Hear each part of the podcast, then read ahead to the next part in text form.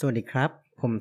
1113ตอนนี้คุณกำลังฟังปลายปากกาพอดแคสต์ที่จะพาคุณท่องโลกหนังสืออันหลากหลายไปพร้อมๆกับการพัฒนาตนเองผ่านประสบการณ์ของหนังสือ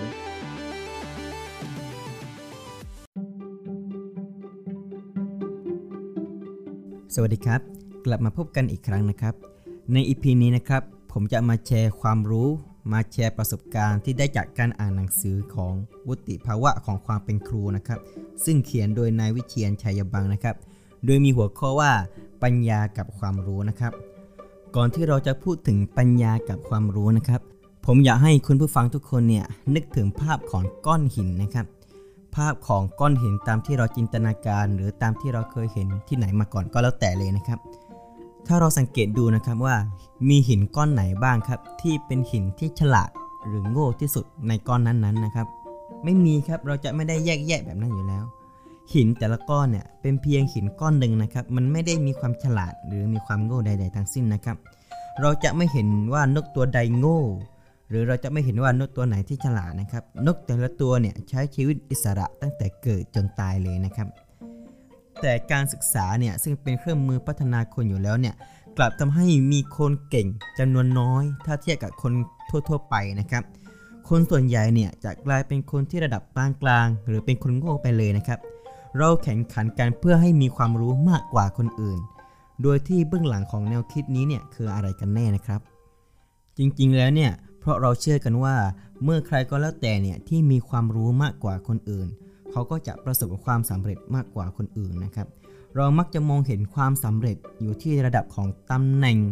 รายได้ที่สูงขึ้นหรือมีชื่อเสียงมีทรัพย์สินเยอะหรืออะไรก็แล้วแต่ประมาณนี้แหละ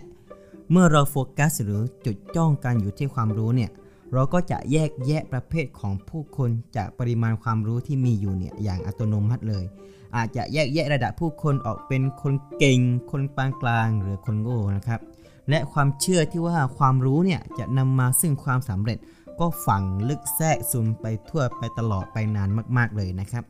จนเรามองไม่เห็นความสำคัญของการมีปัญญาในการใช้ชีวิตนั่นเองนะครับถ้าเราสังเกตเห็นเด็กนักเรียนหรือนักศึกษาส่วนใหญ่ที่จบจากมาตรฐานตามหลักสูตรแบบเป๊ะๆเลยเนี่ย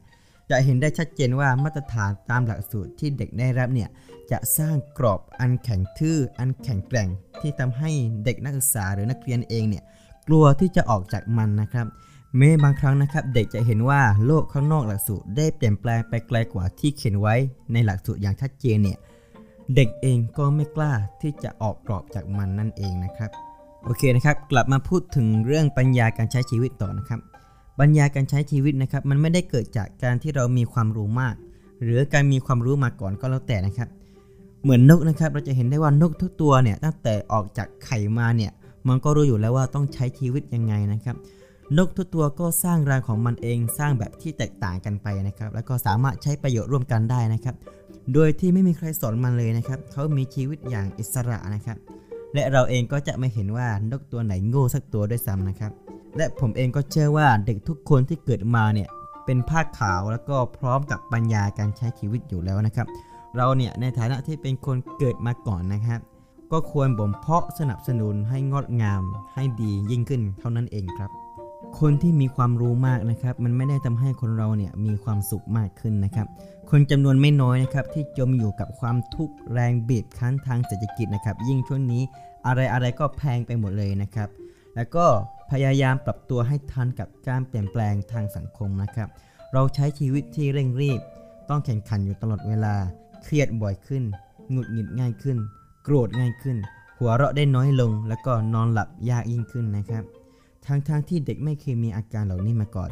นั่นก็เป็นเหตุผลนึงว่าปัญญาการใช้ชีวิตของเราเนี่ยถูกกดทับจากสังคมรอบตัวเรานั่นเองนะครับ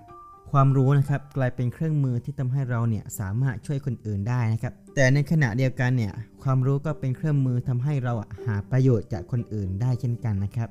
สุดท้ายนี้เนี่ยผมไม่ได้บอกว่าความรู้ไม่สำคัญนะครับความรู้ก็สำคัญนะครับแต่การมีความรู้ที่ไม่ได้ถึงปัญญาเนี่ยมันจะสร้างปัญหามากกว่าประโยชน์นั่นเองนะครับ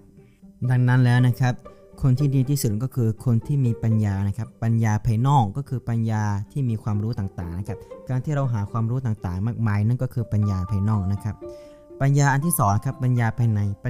ในนะครับเป็นปัญญาที่เราต้องรู้ตัวเองรู้จักตัวเองมากพอนะครับว่าตอนนี้เนี่ยเรารู้สึกอะไรอยู่เราโกรธหรือเปล่าเราหงุดหงิดหรือเปล่านะครับการที่เรารู้จักตนเองพอเนี่ยมันจะทำให้เรานั้นมีความสุขนั่นเองนะครับดังนั้นแล้วนะครับการที่เรามีปัญญานะครับมันจะทำให้เรานั้นสร้างประโยชน์แก่สังคมโลกได้นั่นเองนะครับและนี่คือทั้งหมดทั้งมวลของ EP นี้นะครับถ้าคุณผู้ฟังคนไหนคิดว่า EP นี้มีประโยชน์แล้วก็มีสาระฝากกดไลค์กดแชร์กดติดตามด้วยนะครับเพื่อเป็นกำลังใจให้ผมนะครับสำหรับ EP นี้ก็สวัสดีครับ